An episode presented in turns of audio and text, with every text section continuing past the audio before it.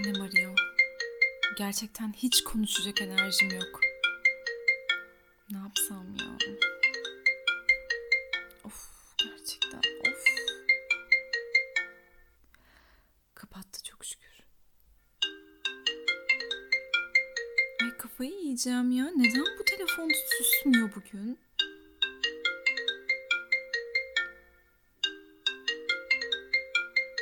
İstemiyorum kimseyle konuşmak.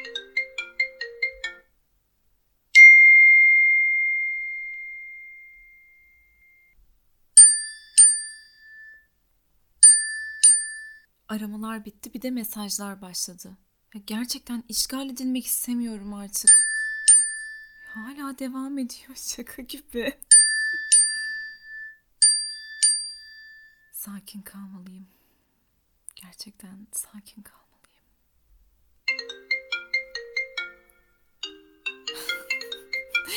Aklımla dalga geçiyorlar. İnsanlar hiç sınır bilmiyor. Of.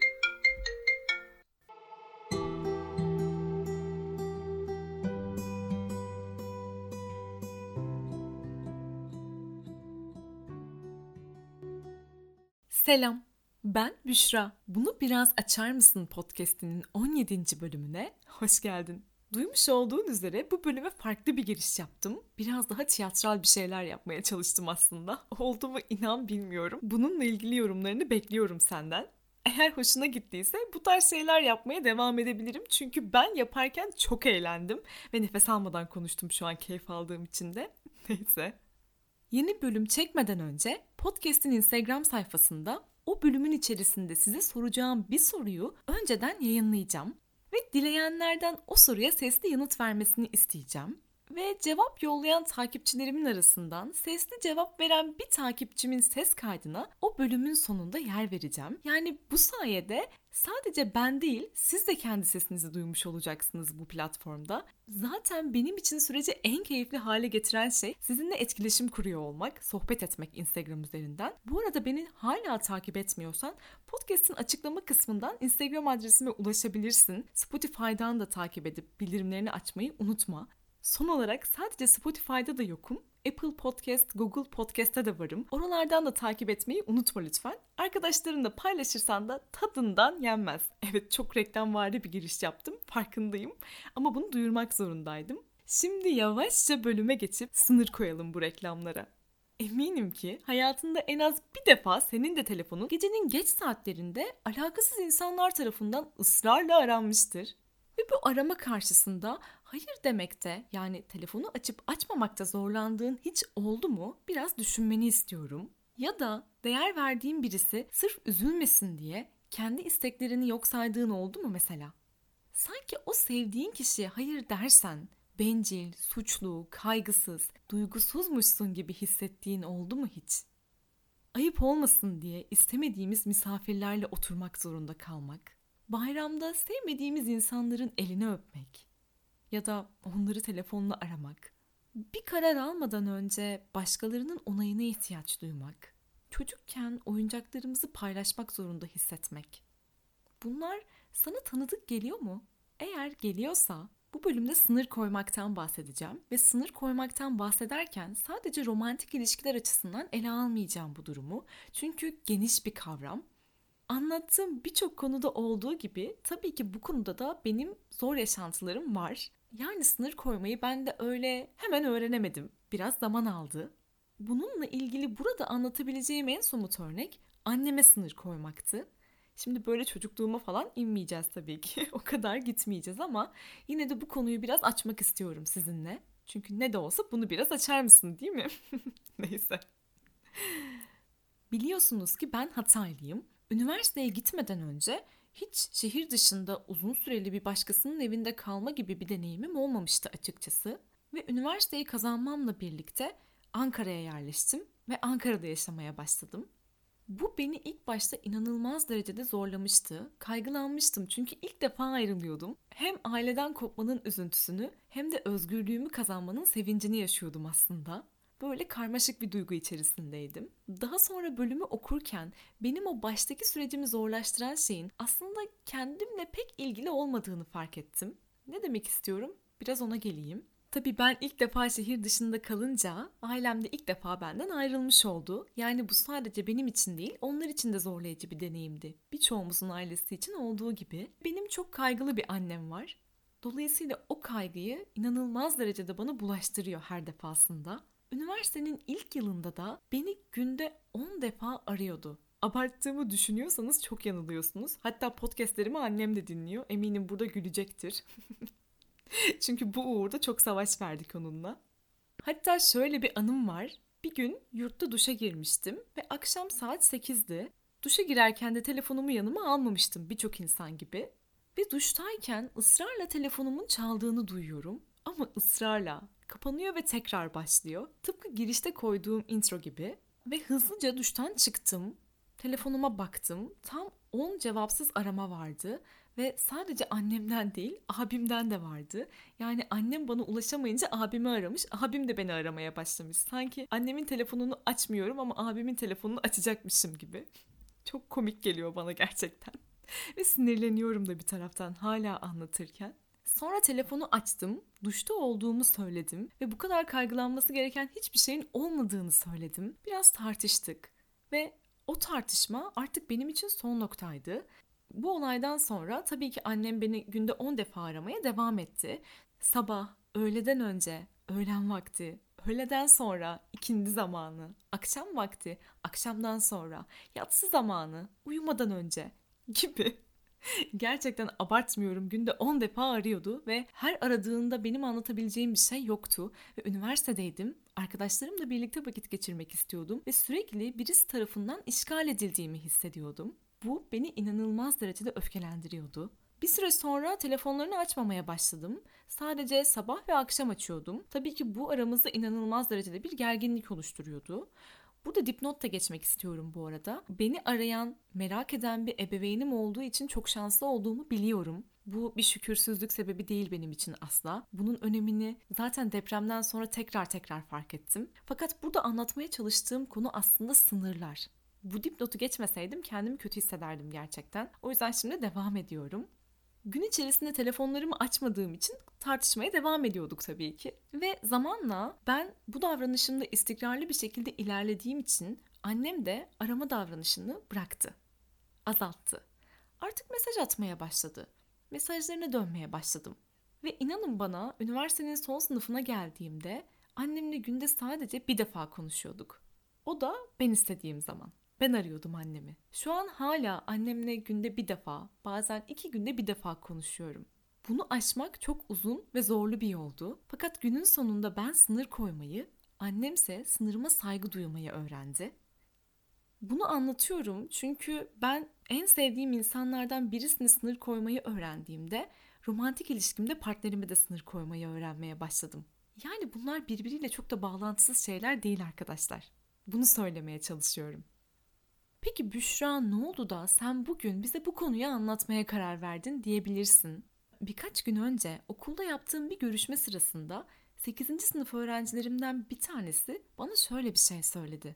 Arkadaşıma eğer gol atarsa beni dudağımdan öpebilirsin diye söz vermiştim ama ben onu dudağından öpmek istemiyorum. Çünkü ondan hoşlanmıyorum. Sadece arkadaş olarak görüyorum. Ama şimdi ne yapacağım? O bir şakaydı aslında ama ya o bunu ciddiye alıp benim dudağımdan öpmeye kalkarsa ne olacak?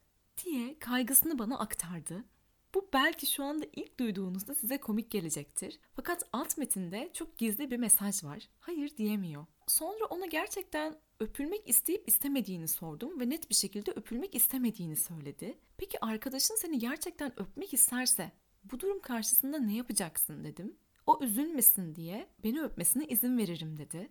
Ve bunu o kadar inanarak söyledi ki sanki başka bir çaresi olduğuna inanmıyordu. Hayır demek, sınır koymak bu yaşlarda başlıyor arkadaşlar. Bizler bu yaşlarda sınır koyamadığımızda, kendi alanımıza birilerini aldığımızda, kendi bedenimize saygısızlık yaptığımızda aslında kendimize saygısızlık yapmış oluyoruz.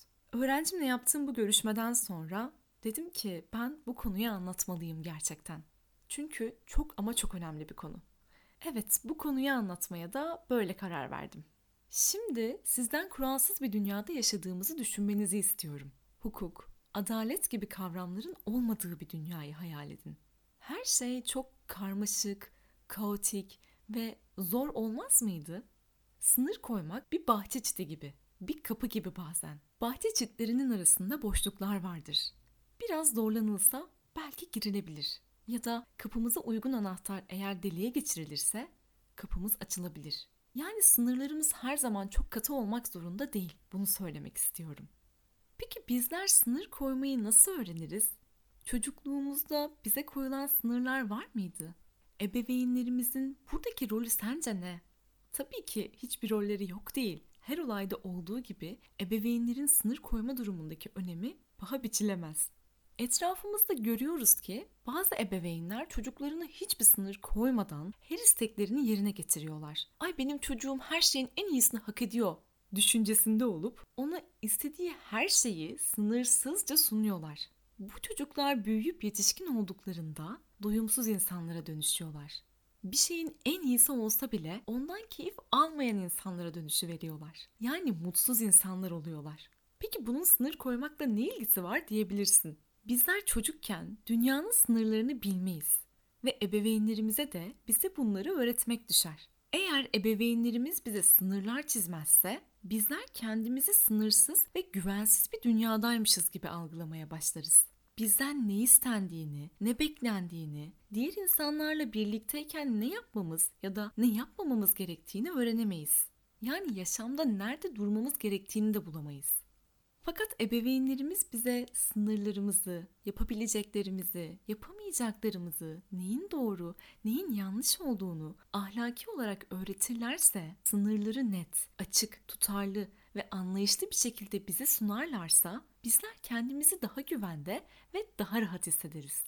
O yüzden beni dinleyen ebeveynler ya da ebeveyn adayları varsa eğer şunu söylemeden de geçmek istemiyorum. Ben çocuğumla arkadaş gibi olmak istiyorum. O yüzden ona hiçbir şekilde sınır koymayacağım. Bana her şeyini anlatsın. Sevgililerini, flörtlerini, arkadaşlarıyla problemlerini anlatsın. Arkadaş gibi olayım. Her şeyini bileyim istiyorum. Gibi bir düşünceniz varsa eğer, inanın bana çocuğunuzun hayatı boyunca bir sürü arkadaşı olacak. Fakat onun sadece bir tane anne ve babası var. O yüzden çocuğunuza arkadaş değil, anne baba olun. Sınırlar her zaman kötü şeyler değildir. Çok katı olmadıkları sürece. Aksine sınırlar ve rutinler bize bir konfor alanı sağlar. Eğer çocukluğumuzda bize sınır koyulmamışsa, yetişkin olduğumuzda başkalarının duygularına, düşüncelerine inanılmaz derecede önem vermeye başlarız. Çünkü bizim birçok konuda deneyimimiz olmadığı için bir fikrimiz de yoktur. Manipülasyona açık hale geliriz. Ve bu da çok tehlikeli bir şey. O yüzden lütfen çocuklarımıza, öğrencilerimize katı olmayan belli sınırlar koyalım. Bir düşün bakalım senin sınırlarına saygı duyuldu mu çocukken? Ben böyle söylüyorum ama tabii ki birçoğumuz hala ebeveynlerimizin yanına gittiğinde yemek istemediğimiz bir sürü menüyle karşılaşıyoruz. Tok olmamıza rağmen tabağımız zorla dolduruluyor ve lütfen ye bak bir daha yiyemezsin zaten incecik kalmışsın gibi sözler duyuyoruz. Bunların her birisi aslında birer sınır ihlali. Tabii ki bu konuda sadece ebeveynlerimize suç atmak doğru olmaz. Kültürümüzün etkisi de çok fazla. Bir sosyal psikolog olan ve benim çok sevdiğim Çiğdem Kağıtçıbaşı'na göre bireyci kültür ve ilişkisel kültür diye iki türlü kültür türü var. Bireyci kültür dediğimiz şey aile bağlarının daha gevşek, kimsenin ailesine bakmak zorunda olmadığı, herkesin sadece kendinden sorumlu olduğu kültür türü ilişkisel ya da toplulukçu kültür adını verdiğimiz ve bizim ülkemizin de içinde bulunduğu o kültür yapısıysa insanların doğuştan itibaren birbirlerine bağlı olduğu ve bu bağlılığın yaşam boyunca sorgulanmadan devam ettiği kültür türü. Ve tabii ki kültürel olarak bu kadar iç içe geçmiş ilişkilerin normal olduğu bir yerde kendi bireysel sınırlarımızı korumakta oldukça zor. Fakat şunu söylemeden geçemeyeceğim. Tıpkı kendini sevmenin bencillik olmadığı gibi Sınır koymak da bencillik değildir arkadaşlar. O yüzden aile üyelerimize, arkadaşlarımıza, partnerimize sınır koyarken, onlara hayır derken lütfen kendinizi bencil, duygusuz, narsist birisiymiş gibi hissetmeyin. Çünkü bunlar o tarz özellikler değil. Aksine birisine kendi istekleriniz için hayır diyorsanız kendinize saygı duyduğunuz için tebrik edin bence. Kültür konusunu geçmeden önce şunu söylemeden de edemeyeceğim. Bizde evlilik ilişkileri de çok iç içe geçmiştir. Şu sözü hepiniz duymuşsunuzdur. Sadece onunla değil, ailesiyle de evleniyorsun. Ya neden ama? Neden? Gerçekten. Ve bu söz yalan değil arkadaşlar. Yani keşke şu anda size hayır hayır buna inanmayın. Yalan bunlar. Sırf bizi kandırmak için söylenen şeyler deseydim. Fakat öyle olmadığını biliyorum ne yazık ki. O yüzden bir kişiyle evlenirken onun ailesine dikkat edin gerçekten. Ailesiyle olan ilişkisine de dikkat edin aynı zamanda. Peki Büşra, sınır koymak neden önemli diyorsan, aslında şu zamana kadar anlatmış olduğum şeylerden bunu az çok anlamışsındır. Bizler sınır koyarak karşımızdakine neye evet, neye hayır diyeceğimizi göstermiş oluruz ve bu da aslında ilişkilerimizi kolaylaştıran, tartışmalarımızı azaltan sihirli bir iksir gibi. Mesela ben partnerime ilişkinin en başında nelerden hoşlanacağımı ya da nelerin bana yapılmasından rahatsızlık duyacağımı söylersem bu durumlarla ilgili yaşayacağım muhtemel tartışmaları da azaltmış olurum. Aynı şekilde partnerim de bana kendi sınırlarını ifade ederse sağlıklı bir ilişki dinamiği oluşturmamız kaçınılmaz olur gerçekten. Sınır koymanın bir diğer önemi bize güvenli bir alan oluşturması. Yani ben karşımdakinin nelerden rahatsızlık duyacağını biliyorsam eğer onu onları yapmam. Onu üzmemek için ekstra bir çaba sarf etmeme gerek kalmaz zaten. Ya da acaba şunu yaptım, onu üzdüm mü, kırdım mı gibi farklı düşünce mesaileri harcamış olmam. Daha güvenli bir alan oluşturmuş olurum. Şu an beni dinlerken e o zaman bir şeyler söyle de ben de nasıl sınır koyacağımı görmüş olayım diyebilirsin. Şunu unutmayalım ki sınırlar kişiye özeldir ve değişim gösterebilirler. Nerede başlayıp nerede biteceği tamamen bireye özgüdür. Mesela bazı kişiler için sigara içen birisiyle birlikte olmak çok itici ve iğrenç bir şeydir. Bazıları içinse bu hiç problem değildir. Ya da bazıları için aynı bardaktan su içmek çok iğrençtir. Bazıları içinse samimiyetin ve yakınlığın göstergesidir. Yani kişisel sınırlar o kadar bireysel ve değişkendir ki net bir şey söyleyemeyiz. Bu tamamen seninle ilgili bir şey.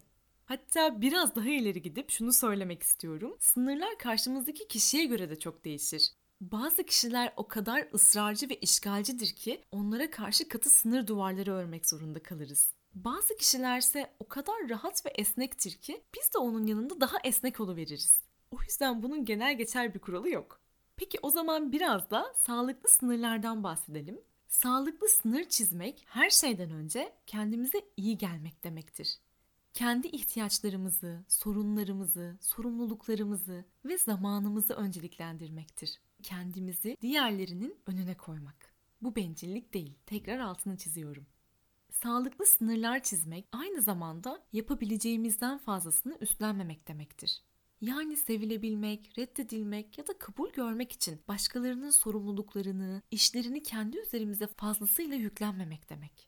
Sağlıklı sınır çizmenin bir diğer vurgusu ihtiyaçlarımızı karşımızdakine açık bir şekilde iletiyor olmak. Şunu unutmayalım. Bizler neye ihtiyacımız olduğunu karşımızdakine açık bir şekilde söylemezsek karşımızdaki bizim neye ihtiyacımız olduğunu anlayamaz.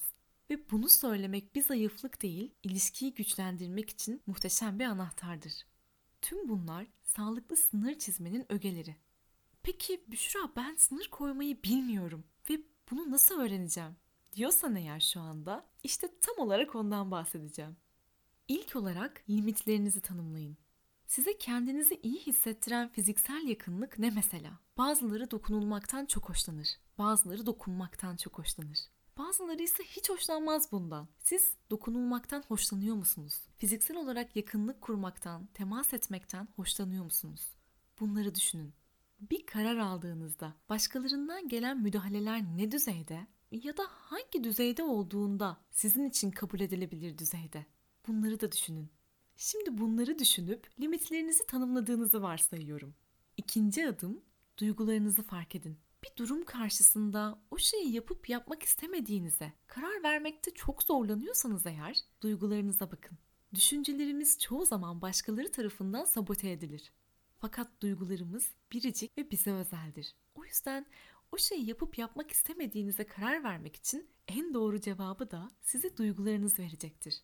Üçüncü aşama, ifade edin. Az önce de söylediğim gibi bizler ifade etmedikçe insanlar bizim nelerden rahatsız olup nelerden hoşlanacağımızı bilemezler. Sadece sınırlarımızı değil, duygularımızı da ifade etmek çok önemli. Yapılan bir çalışmada duyguları ifade etmek için sözcükler bulmanın beynin stres tepkisi veren bölümünü devre dışı bıraktığı gözlenmiş. Yani sadece duygularımız üzerine düşünmek bile stresimizi azaltıyor arkadaşlar. O yüzden siz siz olun, duygularınızı ve düşüncelerinizi ifade etmekten çekinmeyin. Dördüncü ve belki de en önemli adım kararlı olun. Size annemle ilgili anlatmış olduğum örnekte de bunu vurguladım aslında. Bir şeyin sürdürülebilir olması için sizin o konuda ısrarlı ve kararlı olmanız gerekiyor. Yani birisine karşı bir sınır koyduğunuzda bu gece ondan sonra WhatsApp mesajlarına dönmemek de olabilir. Siz bunu uygun hareket etmeye başladıkça karşı tarafta size o saatten sonra mesaj atmayı bırakacaktır bir süre sonra. Beşinci adım küçük adımlarla başlayın. Az önce vermiş olduğum WhatsApp mesajı durumu buna bir örnek. Öyle muhteşem şeyler yapmak zorunda değilsiniz. Bazen çalan telefonu açmamakta bir sınır koymaktır. Çalan kapıyı açmamakta. Önemli olan küçük ama kararlı adımlarla ilerlemek. Ve kendinize hayır deme hakkını tanıyın. Sınırlar öz saygımızı korumakta çok etkin bir rol oynuyor. Bu zaman size ait. O yüzden öncelik de size ait olmalı. Tabii bizler bu kadar sınırlar çizerken başkalarının sınırlarına saygı duymayı da öğrenmeliyiz değil mi? Kendi sınırlarınıza saygı duyulmasını istiyorsanız siz de başkalarının sınırlarına saygı duyun. Umarım sınır koymak konusunda biraz da olsa yardımcı olabilmişimdir sana. Bu bölüm belki romantik ilişkilerin dışına çıkmışım gibi görünebilir sana. Fakat sınır koymak romantik ilişkilerde de çok önemli bir kavram. O yüzden aslında dışında değil, tam da içinde. Çift ilişkilerinde ben tasavvuruna ötekini katma diye bir model var. Şimdi bunu biraz açacağım tabii ki. İki çember hayal istiyorum senden. Bu çemberlerden birisi sana ait benlik, diğeri ise partnerine ait benlik. Hayal ettiğini varsayıyorum. Şu an biraz da gözünün önünde ilişkini döndürmeni istiyorum. Birbirinizin sınırlarına ne kadar saygılısınız? Birbirinizin sınırlarının farkında mısınız? Birbirinizin nelerden rahatsız olduğunu, nelerden hoşlandığını biliyor musunuz? Bu daireler ne kadar iç içe geçmiş durumda? Birbirinizden ayrı mısınız yoksa birleşip tek bir çember mi oluşturuyorsunuz? Ya da tıpkı bir kesişim kümesi gibi ortada küçük bir alanda buluşuyor musunuz?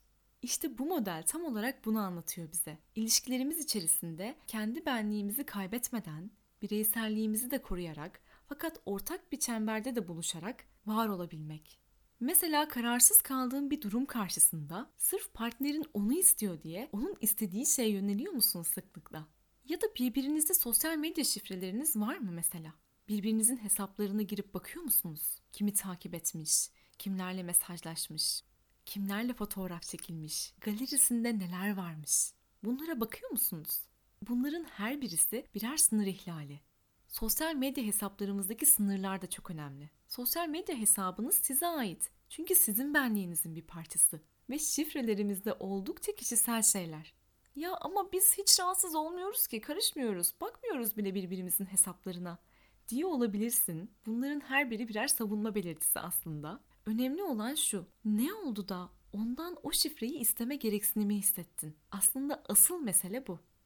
Ya da mesela bazen partnerlerden birisi telefonda konuşmayı çok sever. Ben böyle birisiyim mesela. Bazıları ise telefonla konuşmak değil, mesajlaşmayı sever. Bunun dengesini bulmak da çok önemli. Bir taraf sırf telefonla konuşmak istiyor diye, telefonla konuşmak istemeyen taraf her seferinde ona uyuyorsa burada da bir sınır ihlali var.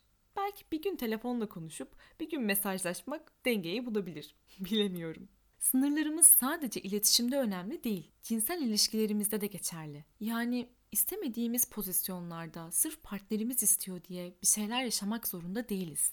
Ya da belki o gün modumuz gerçekten çok düşük ve bir cinsel ilişki yaşamak istemiyoruz. Sırf partnerimiz istiyor ve bizi arzuluyor diye buna evet dememiz çok büyük bir sınır ihlali. Unutmayalım ki bedenimiz kendimize ait. O yüzden cinsel ilişki sırasında nelerden hoşlanıp nelerden hoşlanmayacağınızı da eyleme geçmeden önce konuşmak çok kıymetli.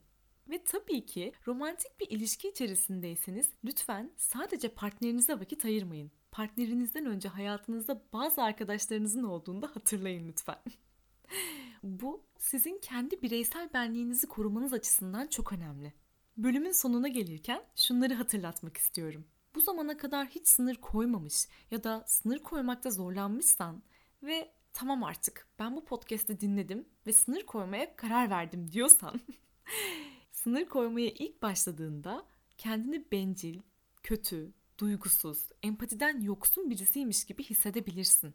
Sen böyle hissetmesen bile çevrendekiler sana böyleymişsin gibi hissettirebilir. Bu çok normal. Çünkü onların alışmadığı bir şeyi onlara yapıyorsun. Bunu unutma.